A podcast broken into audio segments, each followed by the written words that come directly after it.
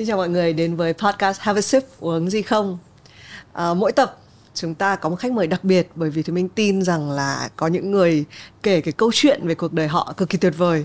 À, chúng ta hôm nay có một khách mời mà thực ra là mình sẽ thấy anh ấy gắn liền với thức ăn nhiều hơn, food nhiều hơn chứ không phải là kiểu sip, uh, drinks. Nhưng mà hôm nay mình có Sonny Side. Welcome to Have a Sip. Thank you. I'm happy to be here. Yes.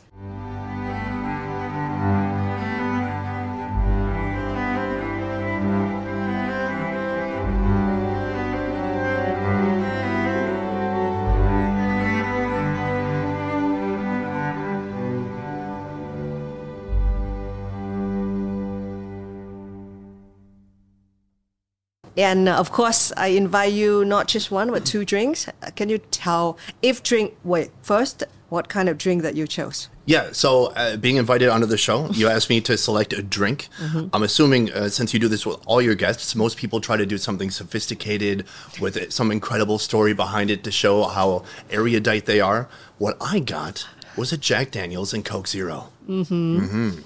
And if the drink, well... And, uh, and I notice you're not drinking. Well, not everyone drink this. At, uh, we're filming at eleven.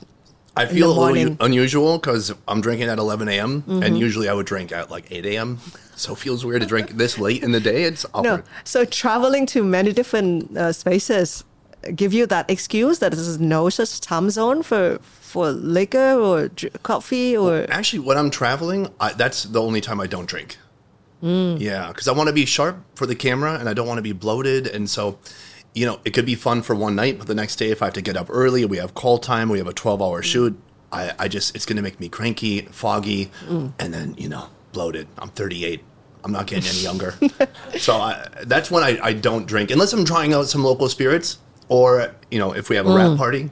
But it's the times between shooting that I really get to enjoy myself. I see, I see. So this is not shooting for you. It's not cameras at all. Oh, yeah. No, but this is still super important to me. Okay. I don't mind, though. Uh, you are the first one ever on the show. No, before we have some, some wine. But, yeah. But you're the first one to choose, like, quite heavy liquor. And if drink, if the drink, say something about you. Yeah. What does it say about me? Yeah. Yeah. So a few things. I think... I like efficiency and I like uh, alcoholism. Mm-hmm. And so drinking Jack Daniels, if you get a cocktail with a lot of sugar, you can't drink too many of them. You're going to gain weight. With Jack Daniels, you're getting like a full liquor punch. But with the Coke Zero, mm-hmm. you're not getting too many calories. Mm-hmm. So you could have ten, mm-hmm. for example. Okay. Oh. And, and then you still, the next day, I mean, you're not going to feel great, but you won't gain that much weight. Mm. Mm-hmm. Okay. So it's about efficiency. It also... Um, I don't. I just there's something about the flavor that I like between the Jack Daniels mixed with the Coke. I also I do like other drinks. I like White Russians, and I like. I went to Europe this year, and I got into white wine, uh, and I like tequila. But just my base, like my comfort alcohol, would have to be Jack Daniels. Mm-hmm. It's a mixed drink, right? There's some sweetness in that, even right. You call it zero, but. Um, so you you have that part, sweet part, and then some some kind of. Um, alcoholism part. That's right. Is that right? Yeah. Mm, okay. Because, uh, of course, by now, people know that you have become so famous as what you're doing. Um, do you, would you know that you will become the person you become today? Like, no.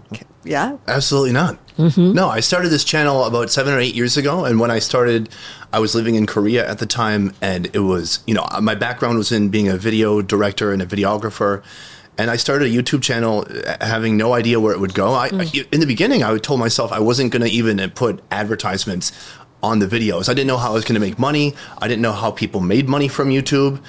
Suddenly, well, not suddenly, but over time, over a period of time, the channel went from maybe just a few thousand subscribers, you know, twenty, then thirty, then forty. In the beginning, it's it is so small and so incremental. You know, it would be, I remember back in the day, it would be, oh, I got thirty-four subscribers today. And you would figure out your average, and then you try to like extrapolate, okay, if I get thirty-four per day for the next ten years, mm-hmm. then I'll get to a million eventually.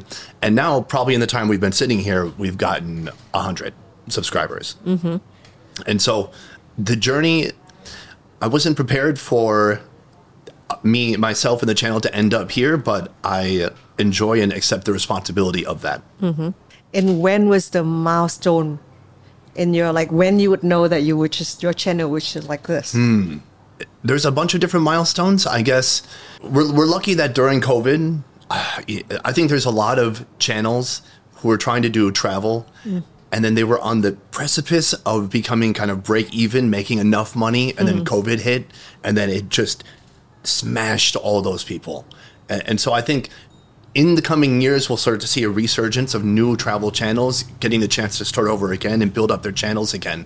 But I was fortunate enough to have a, a foundation for the channel to have uh, enough subscribers to support what we were doing. So even though at that time we stayed in Vietnam for over a year straight and we made about one hundred Vietnam mm-hmm. videos in a row, uh, but people kept watching them and we were doing well. And, and folks in other places, you know, YouTubers in L A were locked down and they're wearing masks and telling everybody to stay home. And we were in Vietnam, I'm sure you remember, it was nice. Like for almost a year, we didn't even have to wear masks. We travel where we want.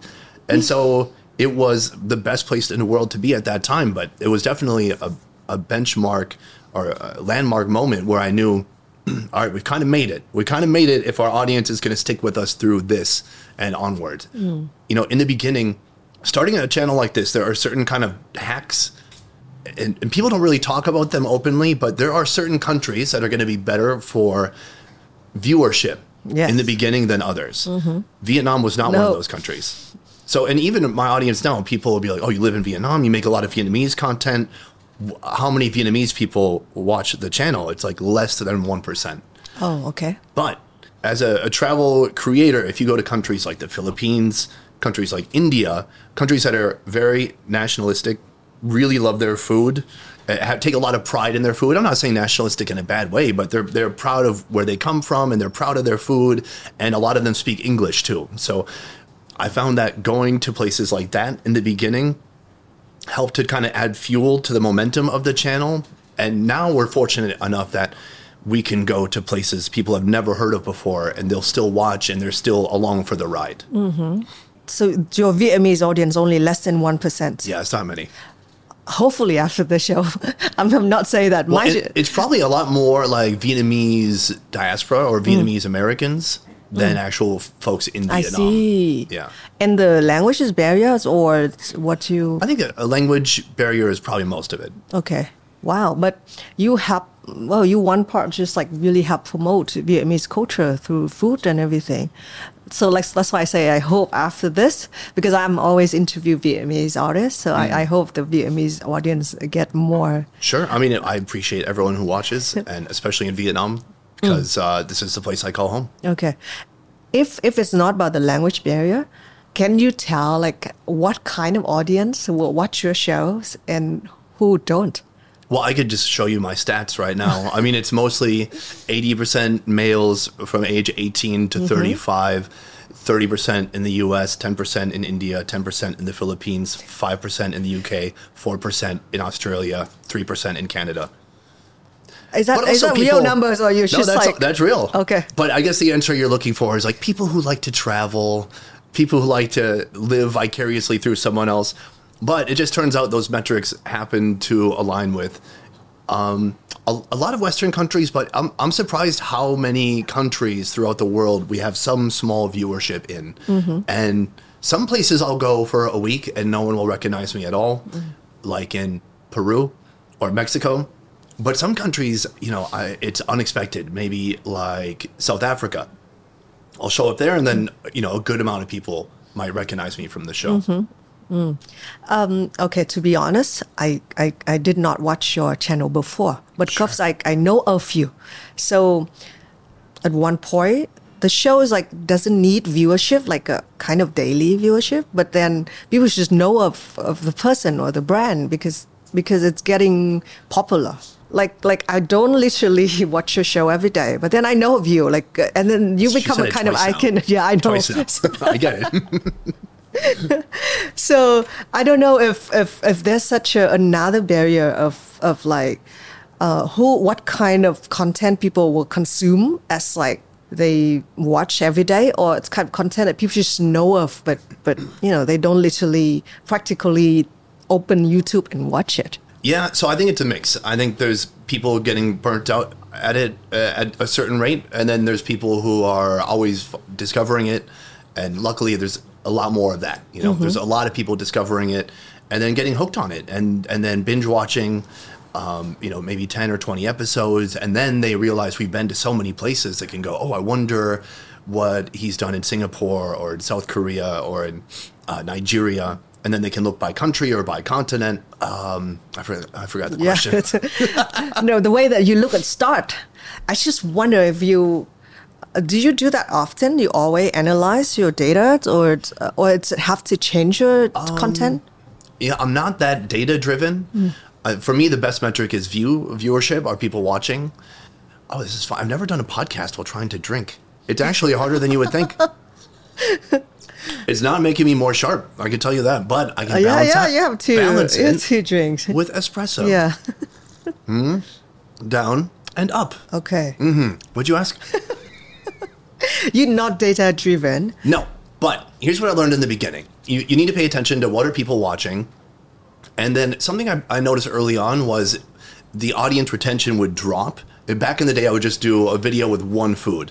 And the uh, retention would drop as soon as I ate something and kind of vaguely described how it tasted. Mm-hmm. Then people were like, good, got the point of the video, I'm out. And so uh, we do want to keep tension as far as what is our, you know, big food that we're building up towards in the video, and, and build up to that. Mm-hmm. And then we kind of know by now, doing a lofty, like, uh, uh, self-reflective conclusion of the country and the culture, no one's watching that. They're like, saw the food, I get how it tastes, I'm out. Yeah. And so that that's really the only data I watched.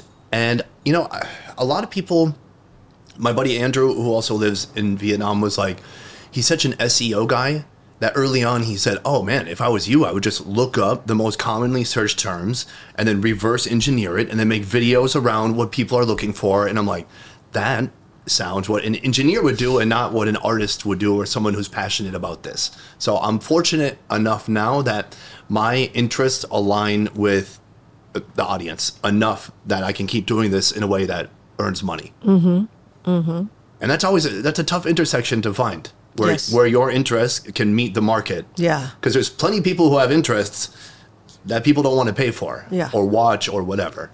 So do you mind if I ask, like, where, how you monetize your content? Like, because yeah, I mean, most of our revenue comes from YouTube, uh, uh, YouTube, YouTube ads. Yeah. And so, um, do you know how that works? Yeah, yeah, yeah. Yeah. So uh, we have a, a large viewership. We're lucky yes. that we're not too niche, and we're like a, a big enough of a international mainstream kind of subject or topic mm-hmm. that a lot of people from around the world want to watch it, and. Just based on viewership, you know, we probably average around fifty million views per month. Mm-hmm. And based alone on that, we're able to bring in to good enough revenue to support, you know, a, a big team, mm-hmm. a team of about twenty people. Yeah. And travel like to like very far places. Right. Because, you know, initially, obviously I stuck around Southeast Asia more, then Asia, the greater Asia area. And then, you know, we have in the last year we've been to Africa. We just got back from South America.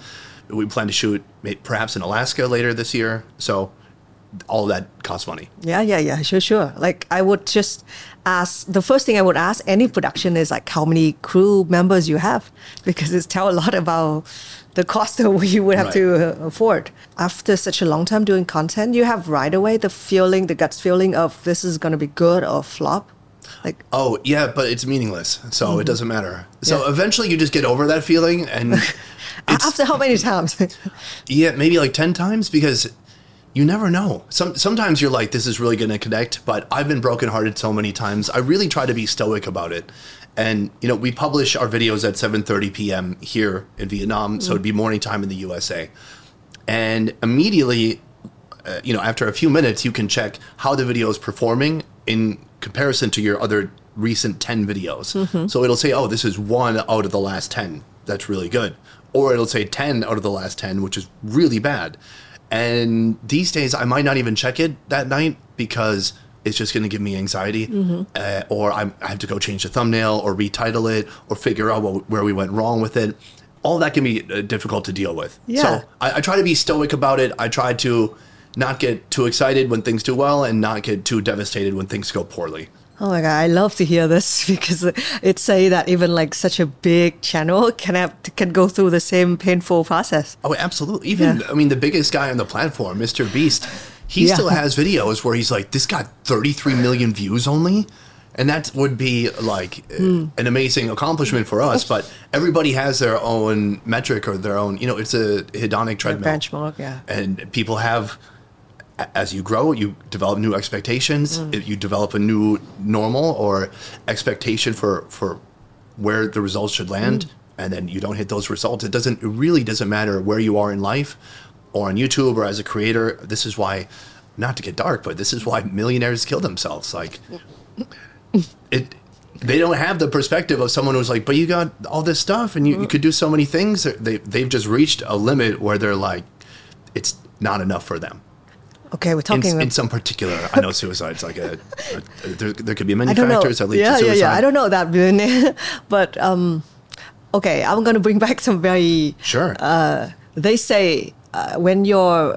revenue, not revenue, but when you earn, maybe the number change now, but when you earn monthly seven thousand dollars, you cannot be happier. Mm. Like, if, yeah, I disagree with that. Okay. Yeah. Uh, now, maybe ten. Maybe ten. Because that's a long time ago I read that start. Yeah. But, well, you know, you know what I mean about like, oh, there's a, there's a kind of ceiling to this. There and is. then is there a number in view that you don't ha- get happier, you just get greedier. Oh, uh, yeah. Well, and I, I would say I've surpassed whatever that number is that would bring more happiness. Mm. So that's, you know, that's what's good about that is then it makes you reprioritize your mission.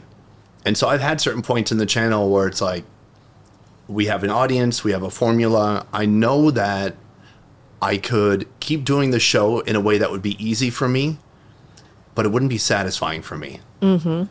And so I really try to push myself and push the channel continuously, whether it's in regards to the quality of thumbnails or video editing or the topics we're finding in doing research or, or just even myself as a host, making sure I'm in decent shape so I don't look like trash on camera, asking quality questions, understanding the story, digging deeper into more relevant cultural topics, because mm. that is what satisfies me now. Mm. Um, and money is fantastic, and money can help um, facilitate what we do now. But if but without the mission, there's no point. Yes, I agree on that.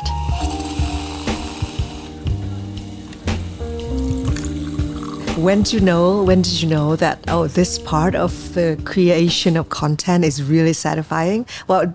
Uh, except the part that you should look good and everything and uh, ask deep question. But what's really is your mission that when when was the moment that you you find it out? Like you you that, found it. Could, which part? I don't know what happened. When this so, is any moment. As, I guess yeah. mission, as far as the mission, I think missions develop over time. And you know, in the uh, beginning, you're like, in the beginning, it's just so simple. It's like, can we? Can I make videos consistently? Do I know how to edit a video? Mm. Can I shoot it? Can I figure out how to shoot it a little bit better? Now, can I hire people? Can I train people? And, and so it's a, the mission definitely evolves over time. Mm. And even in the last year, it's evolved where we have really, uh, we, we now have two channels. So the second yeah, channel is more lighthearted, more. easy to shoot, fun, uh, silly stuff. And The, the first channel, our main channel, became a little bit more serious. And so that became part of our mission, too, is just digging deeper into serious cultural content. So as far as missions go, I would say it's really changed over time. But certainly in the last few years, the focus has been on hunting down and documenting the most unique food around the world in an effort to create and cultivate empathy for different cultures and different people and show mm. that we have a lot more in common than people think. Mm. That's that's a beautiful mission. And I think one of your audience get left a comment. You read all your comment? All? No. No, okay. Definitely not. How many? Uh, By the way, people who have like millions of subscribers and they go, I read all your comments. They're liars. Okay. That's not possible. Okay. I read, but I will read. So the thing with comments is I'll check it out after twelve hours mm-hmm. for a new video. And then you'll get the gist. Uh, and if there was a, an issue or something people didn't like, you'll get the idea. Yeah. And then all the comments will repeat after that. There'll mm. be variations of the same ideas. Um, so I do read comments. I don't read all the comments. So. Yeah, I see. Um, there's one comment that's a lot of other comments. Like they press like. It's like you eating food with respect to the culture. Right? So I think it's in a short sentence. It's it's it's that say a lot about your mission, right? Yeah, I think so. Although I'm always blown away by the number of people who leave a comment saying like, oh, this guy's so respectful, because it literally is the easiest thing you can do mm-hmm. is to not eat food and be like, what the fuck is wrong with you guys? This is disgusting. Mm. Sorry, can I swear? yeah, yeah, yeah. You have sure. Post-production? We can I, I don't, I don't beep. Okay. I mean, it, to me, it seems like that's the least of what we do mm-hmm. is to be respectful. Uh, hopefully... That that should be the least of, of what we do, and the okay. least remarkable thing we do is okay. being respectful of people and their cultures. Mm. When you start this journey, finding very unique food, uh, what did you wish that people tell you before? About what? About finding unique food and eat like all kind of very exotic uh, food. There's anything you learn during mm. the day, or or you kind of map out from the beginning? Well, I don't. I can't say that I wish I, there's something I would have known earlier.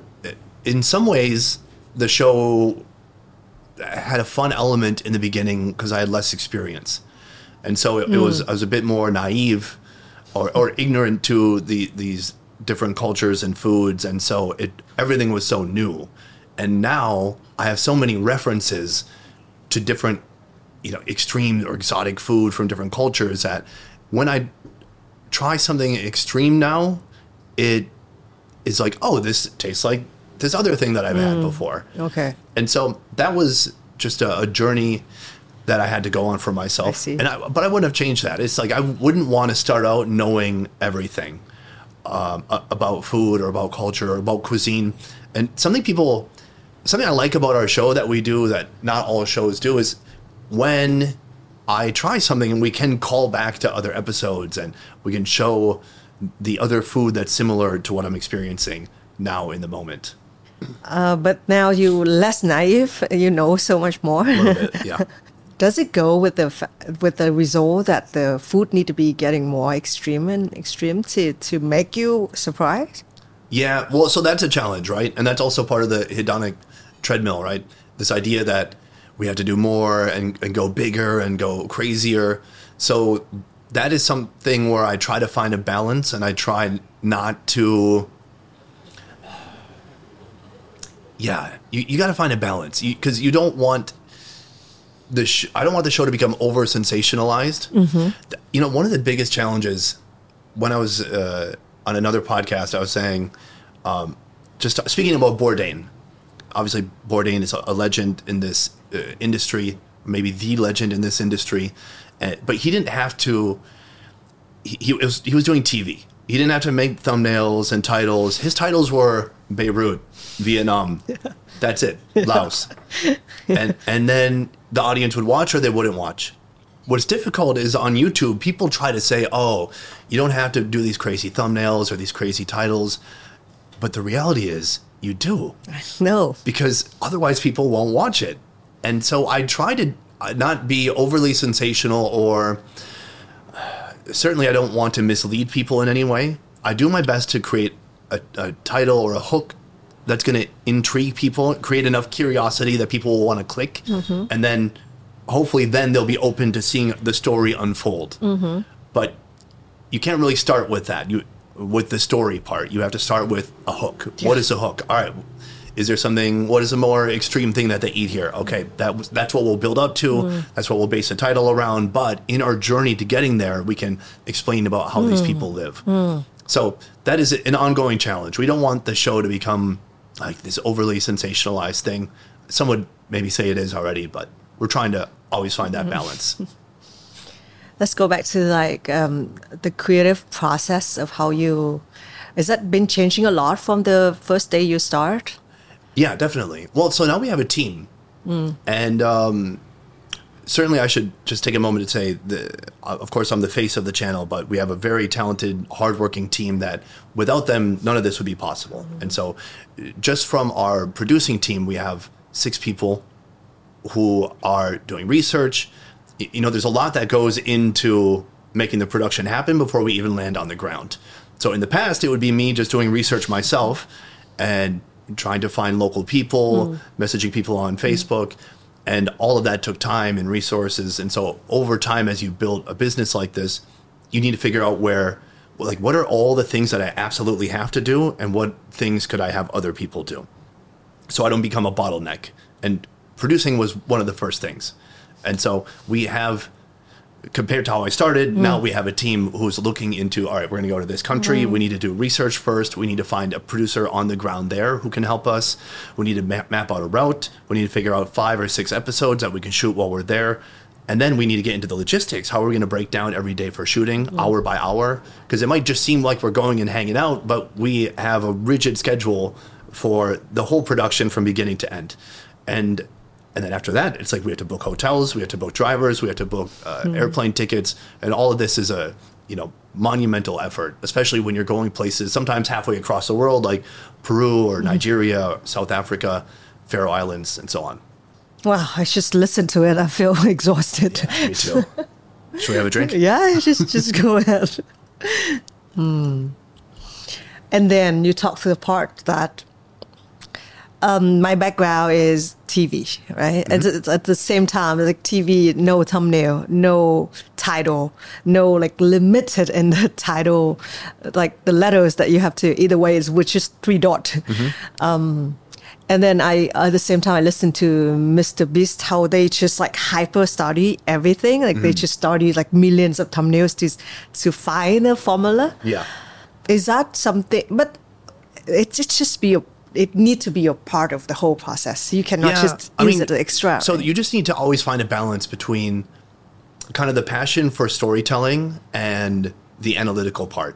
Because we, we do want every department, from shooting to post-production to producing to myself as a host, everyone mm. should be continuously striving to improve. But you want to balance the kind of analytical with the creative and not have too much of one or the other. Mm. And as much as I, I really do respect Mister Beast, sometimes I wonder, would he be willing just to make any type of content as long as he knew it would get one hundred million views or not? Because there's certain things I'm not willing to do. We've had sponsors try to offer us money because, and they go, oh, we need the ad to go three minutes into the video. Well, I'm not going to be speaking to someone from a tribe in Tanzania and go, hold that thought. Hey guys, let me tell you about whatever company of the month that you see on every podcast or every uh, YouTube channel. So certain things I'm not willing to do. I'm totally fine putting a sponsorship in the beginning. I know people can go skip, skip, skip, and then get to the story mm. that's told in one big proper piece. So there's certain things I'm not willing to compromise on, but you know, that's the challenge, is finding that balance between the creative and, and kind of the analytical. Mm. Yeah, such a balance that you have to work on. Mm-hmm.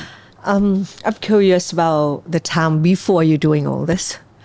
Um, you say that you would not imagine yourself, and I think there's a moment you share that you you don't even know if you're good at camera, like in front of camera, right? Mm, I don't yeah. know how how you how how you were like when you were younger.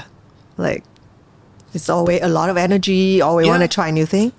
Yeah, um, so I grew up in central Minnesota. I would say I was usually pretty outgoing, and especially in high school. And it, I was lucky that our high school had a video class. I think that's what sparked oh, okay. my interest in video. And my dad and I bought a camera when I was, I must have been fourteen, and just like this old giant camera mm. uh, that had videotapes that went in the camera. Yeah, yeah, yeah, yeah. I know that. And, and so, I, you know, I was creative, and I would try being in front of the camera. But I think that I really had a lot of insecurity in my twenties, and then I had a problem with my weight. Okay. Now, I still love food, but now I work out such a dilemma. every day. Okay. And so that's a big difference. And so when I was in my twenties, I'd gained a lot of weight, and I'd gotten up, and, and I'd worked too much, and I didn't have like work-life balance, and I got up to like one hundred thirty-six kilograms. It's a lot, because I'm like one hundred or ninety-nine right now. So that's an, another like eighty, seventy, eighty pounds. And so at that size, I was still the same guy, but like I just didn't have the confidence to be in front of the camera. I couldn't do it. And I would, or I'd see myself on video and I'd be just fucking disgusted by myself. Mm. And so it, I, I feel like that unfortunately held me back for so many years, because if one at the point at which I finally started to lose weight and get in a bit better shape, that's when I started getting in front of the camera again, after years and years and years. And that's when this journey kind of began. Mm-hmm. So I, I would say I'm, I've always been a bit more outgoing. My background in filmmaking was my my, my background was filmmaking, videography, and and and shooting, and, and directing. But finally, when I kind of was a bit more, a little feel, just feeling more in shape, uh, better in front of the camera, that's when I was able to kind of put myself out there more. Mm-hmm. So that was a long, difficult journey for me. And now, now I've come to a place where I'm like, I've got my system down. I know kind of what to eat, what not to eat, or what exercises to do, and so on, mm. to, to stay at a place where I feel good about myself. Mm-hmm. I remember when I was young, I used to, so I would go to therapists sometimes when I was in my twenties. And I remember therapists, you know, they got to try everything. And this lady would go, well, I think you look pretty good. And I'm like, eh, like, no, that's not what I need. Mm-hmm. And what I really respond to was, you know, coaches who are like, let's go. You need to get your ass in shape. You look like shit. You've been eating like shit. Get it together. That's what I responded to. Mm. Where this lady was a sweet lady and she helped me with other relationship stuff. Mm-hmm. But for her, her point of view was, oh, you look pretty good. Mm. I'm like, no, I don't. Mm-hmm. So. Wow. Um, I have a friend who have a similar story, not not doing food review now. He's like kind of like top star in Vietnam, but he, he used to be huge. Yeah. Um, and at one point, he just he studied in Germany, and he just decided to run the forest every day. Mm. And the day that he got back to Vietnam, like his family did not recognize him because wow. he's like just dropped and now be in front of, you know, like thousands of thousands of audience. But I wonder, like, what is that the same like mission? I know it's evolved, but is that any moment that you realize that, okay, I'm I'm gonna just be in shape? When I was in Korea, so I lived in Korea from the age of twenty-four to about thirty-two, and yeah, oh, you know what? I could tell you when. Um, I, I worked for this really terrible company. Uh, I was I was doing video, I was doing videography, and I, I moved to Colorado for three months to do shooting there. And this was a good learning uh, experience for me, being in Colorado. So what, uh, what was I shooting? I was shooting content for people learning English as a second language. Mm. And so we had to shoot basically two hundred minutes of content in three months. And you have actors and you have a script. It's a corny script because it's for people learning English. And they're like, oh, no, I've lost my jacket. Where is my jacket? Things like that. Mm. And so for me, I had to, this is what really helped me as a filmmaker, because you should do a storyboard or at least a shot list if you're going to film a drama like that. It was essentially like a high school drama for E S L. And I had time to make storyboards the first couple of days. And then there was just so much work, and it was so time consuming, and I was sleeping maybe five to six hours a night that I had to just figure it out on the spot. So you've done T V, you know about blocking, you know about storyboarding, but you know the most easy form of a shot list would be you you and I are sitting here, we have one over the shoulder, another over the shoulder, we have one wide mm. here, and then if you want something more complex, you could have cameras on dollies or moving around or uh, from way back in the bar and so on. And so that's easy. We had six people in the cast. So six different people interacting in scenes together, moving, blocking, and I had to just do this all with my brain. And my brain would literally, I felt it melting some days, because you're trying to visualize, would this work, would this work? I can't let on that I don't really know what I'm doing. I just would start talking. I would have no idea what the plan was, and I would start talking and, and moving things forward, and then we would shoot a whole scene with all six people and get it done. And it was brutal. And so that, for me, was a great Uh, lesson in how to do shot listing, how to do cinematography mm-hmm. in the moment. But at that time also, I wasn't exercising. I was just one hundred percent invested in this job that I had to do. And so I gained a lot, a lot of weight there. Uh, and I, I like exercise. I used to bike all the time in Korea and do some weightlifting and stuff. And so finally that job is complete. It's finished. I fly back to Korea, back to my home at the time. And I've got, I'm broke basically. I've got no money, and I'm as fat as I've ever been. and that was basically looking in the mirror, basically having a belly like that would be hitting the table right now. It is good because you could put beer on it. Or like a plate. Or like, you could put your nachos like on it. Like when I was pregnant. Which is yeah, yeah. I'm like, yeah. So it can be useful. Mm-hmm. Yeah, you can utilize it sometimes. Yeah. But I just was like, bro, what happened to you? Mm. And looking in the mirror. And the, it's very daunting because suddenly you're asking yourself, uh, or, or, or you're acknowledging like, this is going to take so long and this is going to be so much effort, but I have to start. I can't stay like this. Mm-hmm. And so that was the beginning of the journey that led me to where I am now, where I have good routines and it's just non-negotiable now. Back then, man, working out when you're really overweight sucks. And then you might even, you start to feel your muscles build and burn mm. and you look in the mirror and you're like, oh, I'm still a fat piece of shit. What? Because I feel strong. But now I have a good routine. It's non-negotiable. I wake up, I go work out. And I, it's not like I want, I'm like, oh yeah, I could work out again Mm-mm. today. It's like, you got to do it. I think that can be a metaphor for the whole, um, I think the journey doing YouTube, it's something similar to that. Like you have to do it, like discipline and do it, just do it first and then yeah. see the result later. Well, and that's why there's so many people who start YouTube and just don't follow through. Mm. And so people on YouTube who try to jump on trends and they're like, I'm going to do what Mister Mm. Beast does, or I'm going to do Spider-Man and Elsa. That was a thing a few yes, years yes, ago. Yes, I know. Oh, do you remember? Yeah. And people were like, oh, I'm going to jump on this. And it's for YouTube and really for anything. Um, it's important to pick something that you're passionate enough about that even when there's incredible problems and adversity and issues, you're still going to move forward with mm-hmm. that project. Mm-hmm. So it has to be something you actually care about.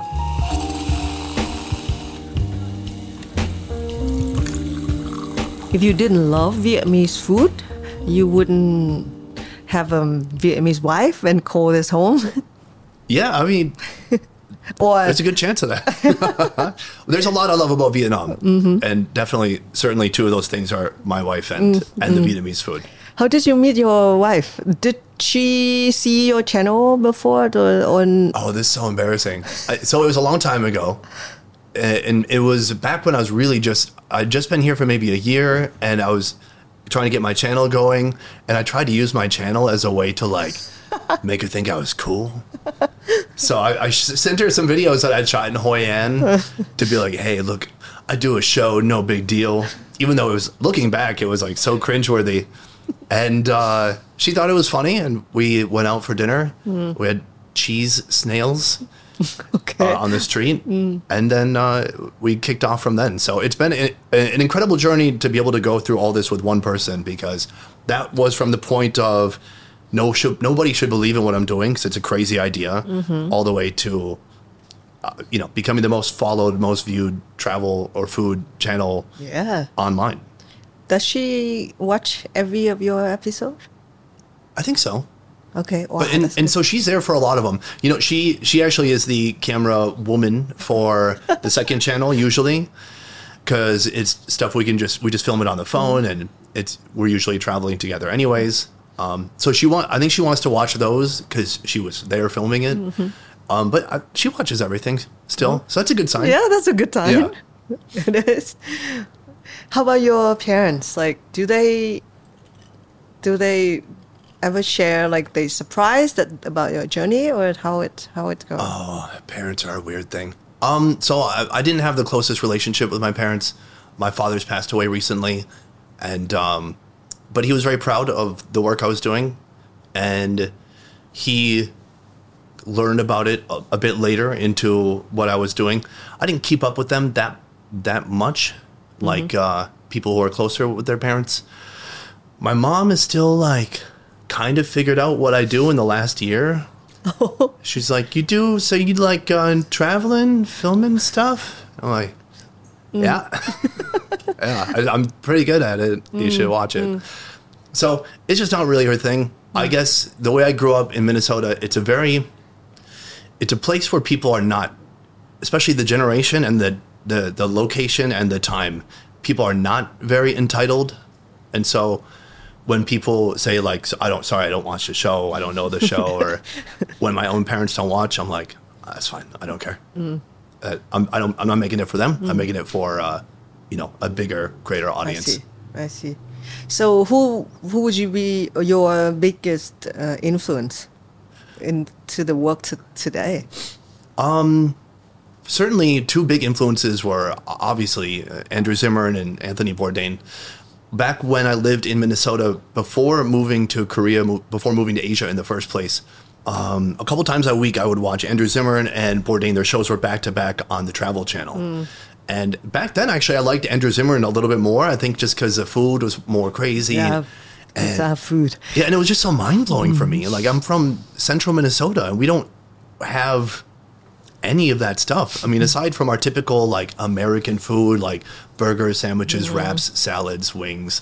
Aside from that, which is all over the U S, we have, I don't know, walleye, fish fries, uh, roast, turkey, Thanksgiving, kind of Christmas-type mm-hmm. foods. All that stuff is, it's not, like, super powerful flavors. It's not like what you get when you come to Asia. And for me now, Asian, Asian food's, like, the best in the world. I love Asian food, uh, whether it's Japanese, Vietnamese, whatever. It, watching Andrew Zimmern, I remember he went to Taiwan. He had stinky tofu. Yeah, have you, yeah, have yeah, you ever yeah, had stinky yeah, tofu? Yeah. Uh, I think I smell it. I didn't. Have you been to Taiwan? To, yes. Then you definitely have smelled it. Yeah, I smell it. Because you'll go through the streets in Taiwan and you'll be like, is that yeah. is that a dumpster? Is that dumpster juice? But I would say the same thing about blue cheese. Ah, uh, fair. Fair. Uh, it's different, but I, I totally get it. If it if you didn't grow up with it, the dumpster yeah. uh, feeling. And so I just remember watching him eating this stinky tofu in Taiwan, and I was so fascinated by this place and, and the people and, mm. and how they could be into something so different. He inspired me a lot in the idea of going to Korea in the mm. first place. I watched Bourdain on and off here and there. It wasn't until Bourdain passed away that I actually started going back and watching his older episodes more deeply. Uh, at, at the time he passed away, we were at a point that we could start telling more complex, in-depth mm. stories. And I started kind of, you know, I didn't want to copy him, but I wanted to just learn what I could learn about storytelling and about um, the the logistics of the way he shot. Mm. And uh, selfishly, I mean, I wish he was still alive for a lot of reasons, but selfishly, um, I wish he, it's very egotistical, but even if he didn't like my channel, even if he was just aware of it, and thought it was trash, that would still be pretty cool. That's kind of my point. Mm. Like, just even if he knew, was aware of it. Mm. Um, but obviously, he was uh, an incredible host and uh, very iconic in his ability to not emulate the typical T V formula. And there's a very typical T V formula that that channels get stuck in, and they know where the voiceover is going to go and what shots to get, and especially for travel, they're like, oh, let's watch people do a tribal dance. And, and then he just knew how to get away from the things that were inauthentic and focus on the real stuff. Mm. I have a friend who worked in, that's quite famous in New York. Uh, it's a documentary filmmaker. He said that, I think there's a time where his, his, his crew working with Bourdain, he said it could be very stressful. Uh, because he would just change the whole schedule. He just... Well, yeah. yeah. Well, so uh, of the books and podcasts uh, I've taken in, the feedback isn't like, oh, he's so easy to work with. But uh, and uh, for me, it's not my goal to be the easiest person to work with. It's my goal to make the best product possible. I agree. And I, I think that's how he looked at it, too. And there are, you know, easier and harder ways to get that accomplished, but certainly, I think he has a reputation for being, um, having a, holding people to a high standard. Mm. Do you do you get to openly talk about how your crew member think of you? They think that you you easy, or do I let them? Op- yeah. Do you talk? Do you guys talk about how they feel?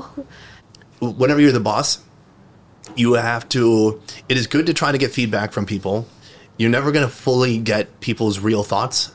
It's tough because you you kind of know like which people will give you real feedback and which people are going to just um, try to be on the side of what's safe to say. Mm. And so would the people on my team say I'm like an easy boss? No, definitely not.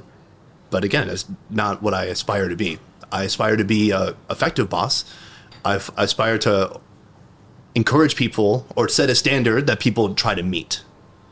And so that there's no way that can also be easy. Mm-hmm. If you're trying to set a high standard that mm-hmm. people need to meet, that's not easy. Mm-hmm. But I like to think that at the end of the day, after all the all the hard work we do, people think that it's worth it. Mm-hmm. So that's, I think, what matters more to me than people necessarily feeling really good in the moment, mm-hmm. at every moment. I'd rather at the end of doing something very difficult, people look back and think, that was fucking worth it. Mm. And I see you have uh, so much fun on camera.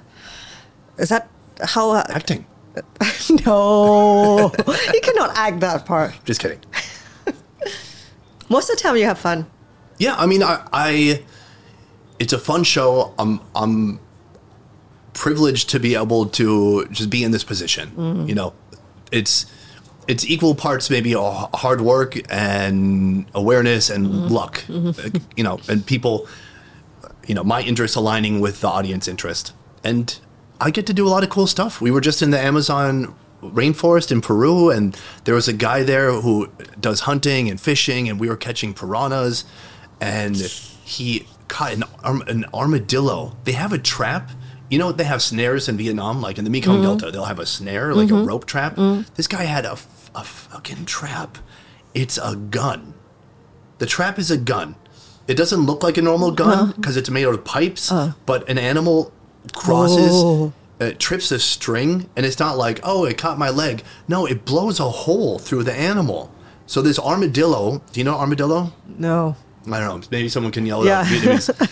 Until this big, it, it looks like half reptile, half rodent, or half giant rat. Like it's got like a armored body. And so th- they they got this the night before, and they're holding it proudly. They got it by the long, uh, spiky, scaly mm, tail, mm. and then they cook it up. And it's a very unusual thing to see, but for me, it's it's interesting. Yeah, I mean, why I I'm excited to be there. I'm excited to see that, and mm. I guess. The coolest thing is I would be, if I wasn't filming the show, I would be interested in seeing that stuff anyways. Mm. But luckily I have the show mm-hmm. because if you just go to the Amazon to mm. eat armadillos, you you know, you'd come off as a psycho. yeah. But if the camera is there, it's all justified. It's I, like, yeah. of course, he's doing research. Yeah. yeah. I totally got that feeling. Do you feel curious about what uh, ChatGPT might say about you? Oh, so this is funny because I, I was looking into it to see if ChatGPT could help uh, our channel research, uh, in any way um, with, with research or with uh, script writing because mm-hmm. our editors write scripts. And I started asking it questions about my channel and about myself. And, of course, the first thing I go, like, what do people hate about Sonny Side? And it gave me bullet points.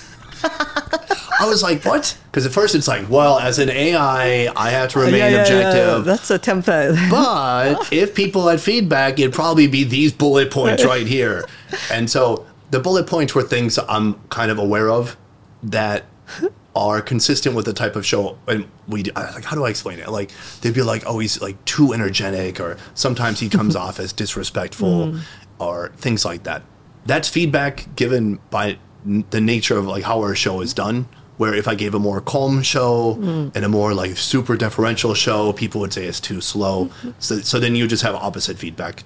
Um, but it was interesting to see. I'm, I, I'm very fascinated by how that even works. Because mm. I know if you're asking questions about Elon Musk or Joe Rogan, it has thousands of articles yeah, to pull from. So much. I've done like seven articles mm. and somehow ChatGPT is telling me, Uh, uh, all this feedback, and it's summarizing my channel, and I'm like, this, I, I don't know how it pulled up this information. Yeah, so I I did that. Oh, let's hear it. So, so asked like uh, five questions that, you know, Have a Sip host should ask Sonny. Great, I like that you're letting it do your job too.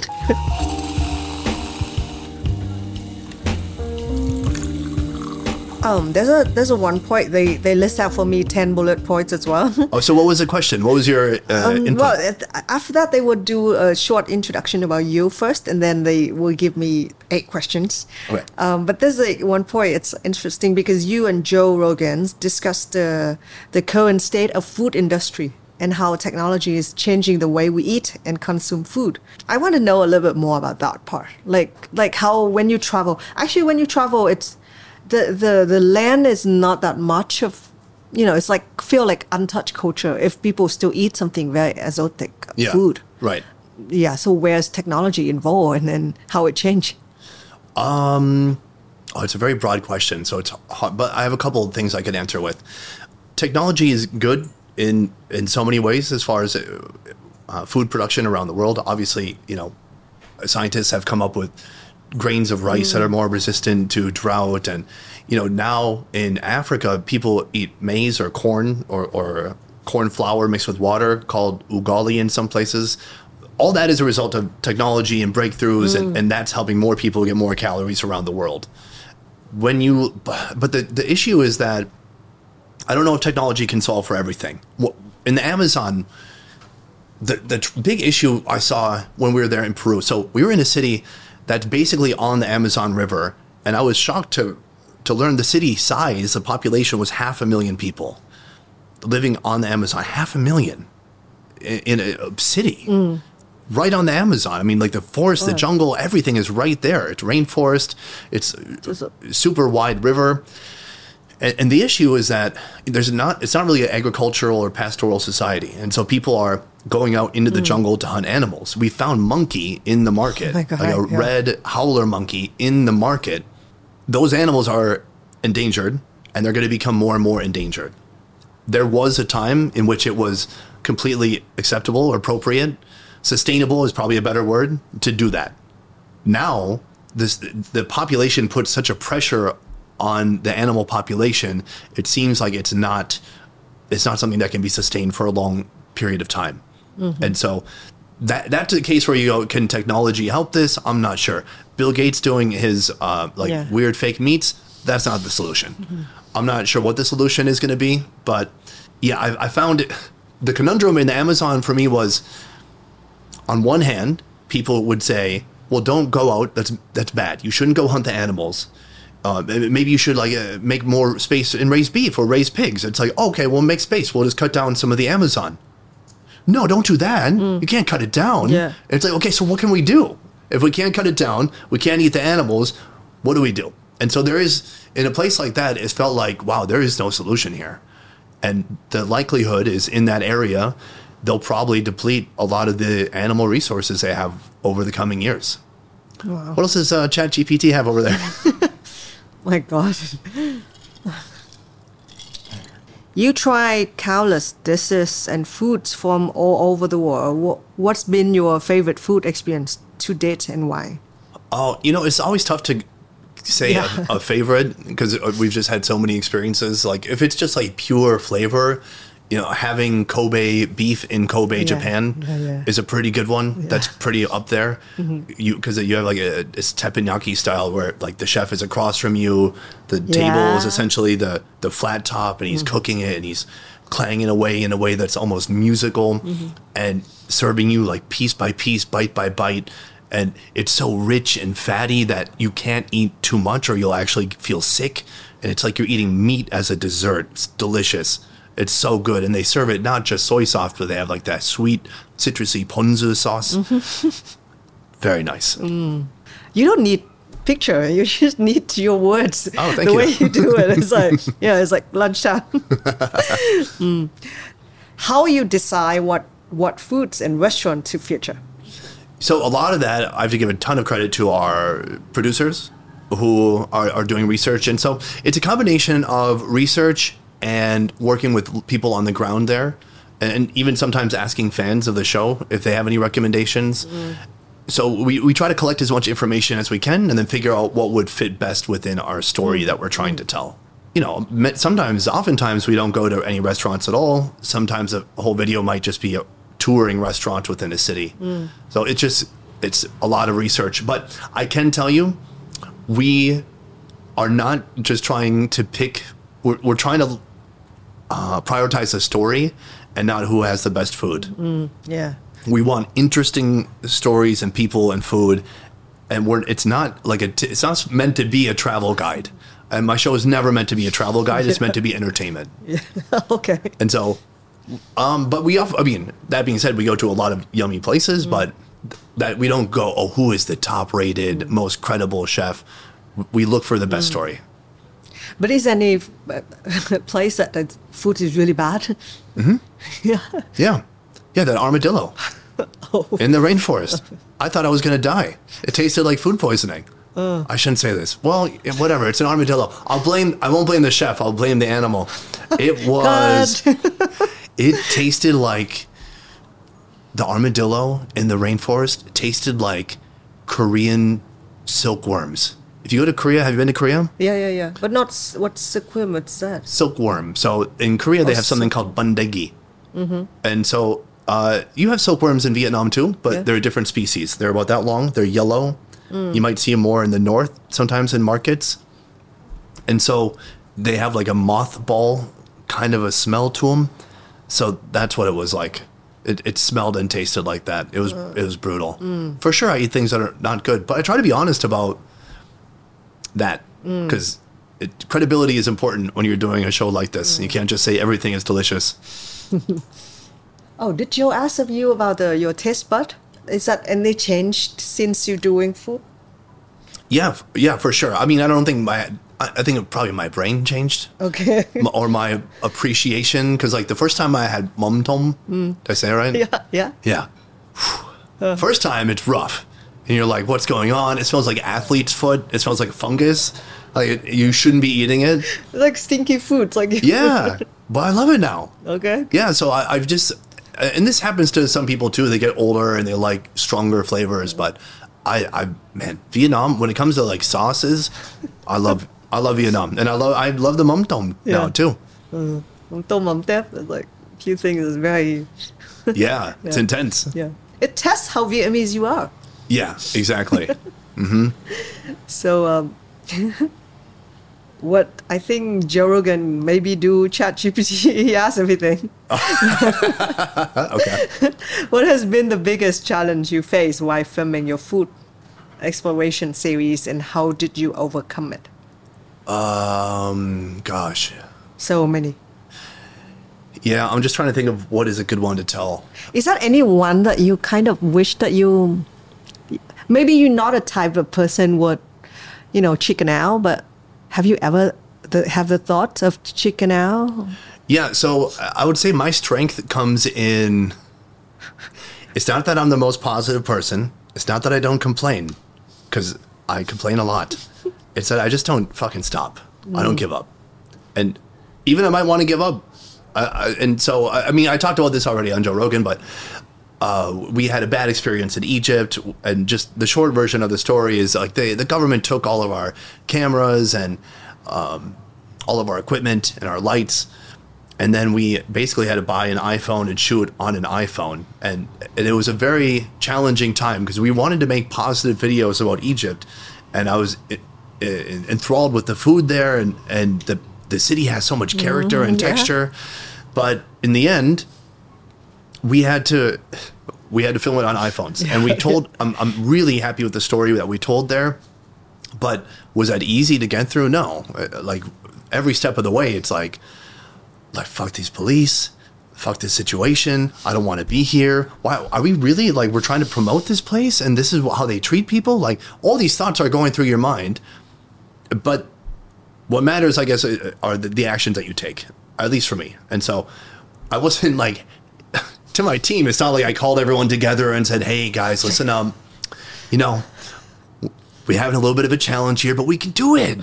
We okay. can do it. No, I'm like, fuck this. We're going to buy an iPhone and the light. Mm. By the way, the government people, they took our lights. Do you know how we got more lights? We went to the store mm-hmm. in Egypt. Do you know what I'm, do you know how ridiculous that is? They're like, you can't have these lights. Like, okay, I'm going to go one kilometer down the road and get more. Mm, and then it's fine. And then that's fine. Okay. That's fine. Oh, yeah, you can buy some lights. Yeah, go ahead. So I, I think uh, just the ability to keep going in spite of uh, discomfort is, that's my like little superpower. Not the most positive guy, but...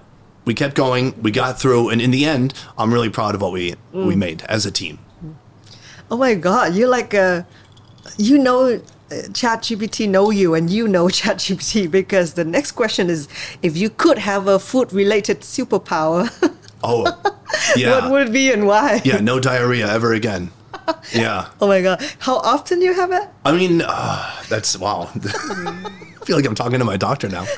Uh... Peru, I just told Peru almost broke me We, on the second day of shooting, ate ceviche. Do you know ceviche? Yeah, yeah, yeah, yeah. It's like raw fish, and they put some lime on yeah, there yeah, yeah. to cook it. Yeah, yeah, yeah. Well, I ate street ceviche. Oh. Yeah. That, everybody on the team was like doing real bad, throwing up, diarrhea. And this was, I don't usually have these types of issues. Usually I have a pretty like iron stomach, but it was brutal. And it was like, I lost three kilograms mm-hmm. in the time I was there, which secretly I'm like, oh, I'm going to eat so much pizza when I get back to Vietnam, and Marcel Burger and all this stuff. But uh, it was it was very challenging. Mm-hmm. So, yeah, I mean, that's part of the job. Stuff mm-hmm. like that comes up. If I had a superpower, mm-hmm. no diarrhea again. Mm. Although it is nice to lose weight here and there. So, so I might have to think about it more. Mm. Yeah, it's a mm. tough one. Mm. I, I, I can share a little bit of that because I do. I told you I do the it's kind of hot ones, Vietnamese. And yeah. I, I know how it felt like um, after. But it never happened during the shoot, right? Or No. Oh, um... Well, uh, I mean... I yeah. don't want to know. No, yeah. Good. Okay. yeah, you got to be careful. I mean, or ChatGPT, who's okay. st- stealing yeah. your job. Oh, okay. I always ask this question, but not... Um, if you had to eat the same dish for every meal for a month, what dish would you choose? Oh, every day for a month? Um... Oh, it would have to be something like healthy enough, but yummy enough. So it couldn't be like pizza. It couldn't be. Wait, so, okay, let's get all that out. First, in the first second, what's popping in your head? Uh, pizza. Uh, spring rolls.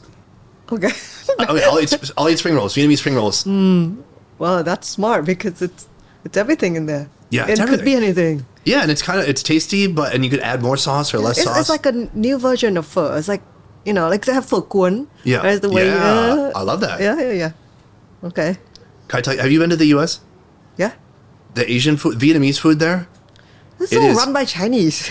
it, well, there's plenty of Vietnamese people too. It okay. is, I'm not, I don't want to talk trash about all, every place in the U S, but it is different from Vietnam, yeah. I'll say that. Yeah. And if you get a spring roll there, they will fill it with iceberg lettuce, mm. which is like, why is my spring roll, yeah. it's like white and not green on the inside. yeah.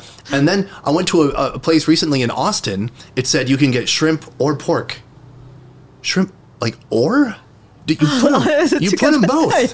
What do you, you put both of them it's in the spring an, roll. It's not airplane food? Why you need to choose? Yeah, I didn't, I don't understand it. I bought it. It was spring roll, yeah. Vietnamese spring rolls. I could do that every meal for a month. Yeah. No, I only feel, when I travel around, I realize how lucky I am as Vietnamese. I didn't know that I, I'm born in, like, a, like in a very rich and, you know, mm. fortunate family. Well, I think Vietnam, the the people here have a very high standard when it comes to food making. Mm-hmm. And it doesn't matter if it's a five-star restaurant or the lady on the street who wakes mm-hmm. up at three a.m. to start making bone broth. People here, when it comes to street food, have a really high standard. Uh, sorry, all foods. Yeah. And beyond that, once you get past Vietnamese food, you have some of the best representations for other Asian foods. I mean, uh, Japanese food mm-hmm. and Korean food. Like, all of that is here and at, at very delicious, like, yeah, yeah. good, high quality. So it's... It's a great place. Mm. By the way, food. We're doing Flavors Vietnam, which is we embrace all the, the good restaurant in in Vietnam. So nice. Thank you.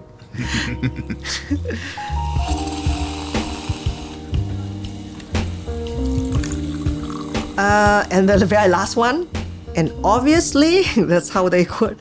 How did it go on Joe Rogan? Oh, that's the, last the last one, question. Yeah, the last question. Uh, That's funny. So Wait, it's funny because the data, so this is premium account. Uh, the data, it's quite updated because they say that for free account, you only can update to two thousand twenty-one. Oh, um, so more recent information. Yeah, yeah, yeah, yeah. Oh, I should get the premium. Going on Joe Rogan was a, an honor for me. Mm. It's kind of like the modern day Johnny Carson. Uh, do you know Johnny Carson? He was like yeah. an old time. Yeah, I know. Okay, it's late night talk show host. Yeah. And so... I, I've never done anything where so many people reached out to me afterwards. People who like I went to high school with, mm. who I worked with at random jobs, reaching out to me, being happy me, for me, proud of me.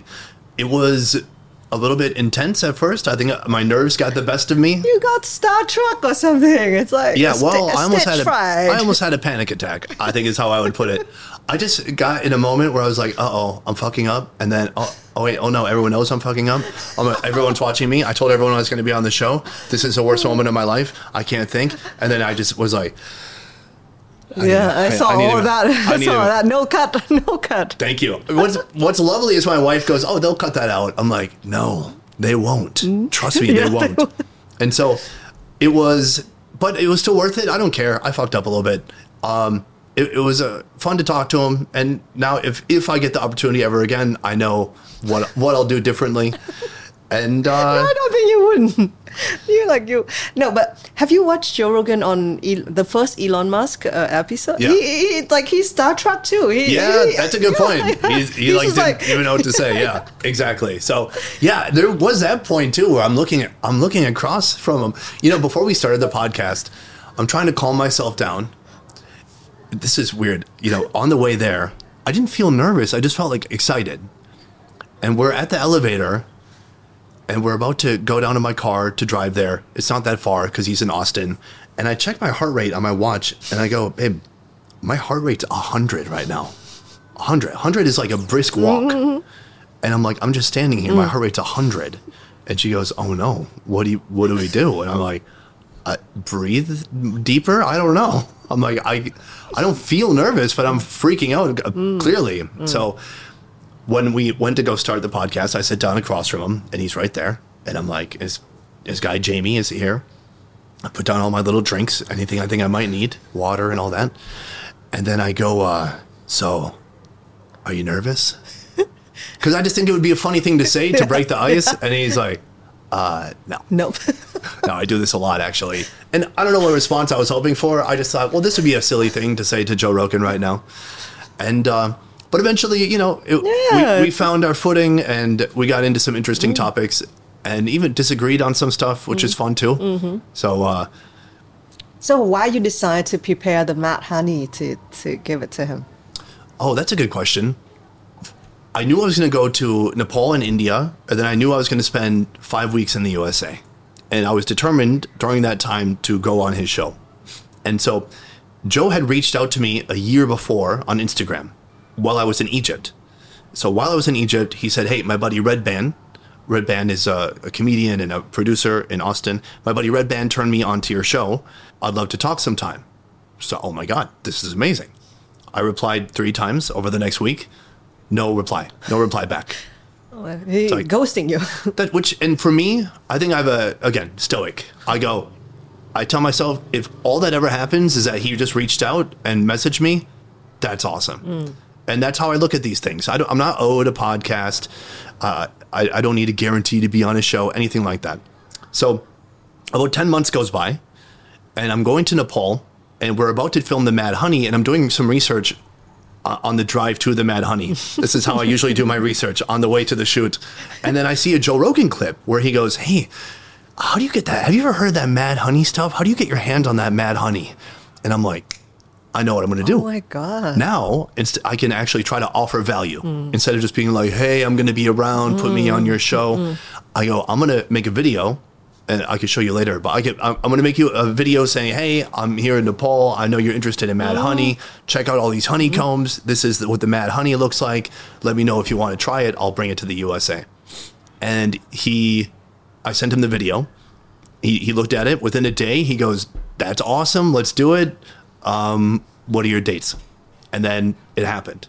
So it's wow. kind of amazing because a lot of people, I kept saying I'm going to do Joe Rogan, and people go, oh, wow, you have like an appointment with him? Or I'm like, no, but I think I'll figure it out. Yeah. Wow. And then it uh, it came to fruition. It happened. I'm disappointed he didn't take a little bit more of the honey. Yeah. He. In the beginning, he was so willing to do it without any... He said he'd have a show tonight and stuff like that. But in the like beginning, yeah, before he yeah. knew about it, he was like, I'll eat it. And then he was like, uh, um, I'm not doing that. That sounds scary, man. so, uh, yeah, that's the whole story. Mm, wow. It's a, uh, there's a word in Vietnamese, say, có duyên. Có duyên tiếng Anh is here. What's it mean? It's like when everything, yeah, it's like in your uh, stoic way. Huh? It's like that. there's a, there's something happened for a reason. Like it's it's mm. built up to something, and then when every part's like wants it enough, then it's become it will all meet. This is weird. Like uh, there's Gaozuen, and then you met your wife, or uh, uh, right. usually usually you in the relationship kind of thing. Sure. But yeah, so every everything like every star is just like a lie. Hmm. Yeah. Everything has a purpose. Yeah. yeah. Have you imagined how far you could go from here? Um, so from here, I think the main goal is how do I keep this sustainable mm. uh, for a long term? Because if you ask me where I could, if I could travel anywhere right now, where would I travel? Uh, to my T V room to hang out and relax. Because I've been traveling just too much. Uh, recently, we went on a trip. We went to Nepal, India, New York, Minnesota, Texas, Mexico, Peru, back to back to back to back to back. Uh, I, I don't want to sound like I'm complaining. And I'm not complaining. It's just that that creates a lot of wear and tear, and it can be a bit exhausting. And so the goal for the future is how can I keep up a certain quality of content for the audience while um, finding balance for myself. So mm-hmm. I'm staying healthy and and uh, staying curious and interested, and not uh, not having it feel too much like a, a job. Have you ever thought about having a, another Sonny sign, a different sign of Sonny, like a, a mini Sonny, like to to build up this as like a brand and yeah. not necessarily just you on camera? Yeah, a lot of people say that, uh, have suggested that. It's possible, it can be difficult, because the problem with bringing in another host is that, and, and you see this in the U S A with like TikTok houses and stuff, if you sign somebody up or sign them, like contract them, mm. and they become a host, then they get a following, which is good, as they should, and then they break away, and then they want to do their own thing, and then they think that the following they created was all their own doing, and because they're im- immaculate and incredibly like uh, talented, mm-hmm. and they were just, you know, they just needed the opportunity to be in front of a crowd, but they were they should have had that following the whole time, and so uh, it just seems it's possible, but you would really have to find someone who would be loyal. And you'd have to have a good deal where they have enough skin in the game and they are enough a part of the deal, mm-hmm. like getting the benefits or revenue. Mm. Otherwise, you know, it, as soon as people hit a certain threshold, I think their tend- tendency would be to, to leave and go do something else. Mm. Do you watch other kind of younger channel that's similar and see some other hosts? Uh, yeah, I mean, uh, I am, I watch, I mean. Do you watch a lot of YouTube? Yeah, I like I like YouTube. I don't really watch that much travel food, but I will see what people are up to um, if it just makes me curious. I mean, there's Mark Wiens, Yes Theory, does a yeah, ton yeah. of travel, uh, Drew Binsky, Fearless and Far, and uh, Ava Zubek, I think is her name. All of them are doing interesting travel stuff, and mm-hmm. sometimes related to food, sometimes not. And so I will see what those guys are up to, because I think they're all kind of on the... the the edge of like trying to find something new, interesting, undiscovered. You know, Mark Wiens was like one of the first big channels to go to Pakistan, for example, and everyone was freaked out about Pakistan, and then they watched his videos and they're like, oh, this is uh, a place that's very warm and welcoming and very nice people.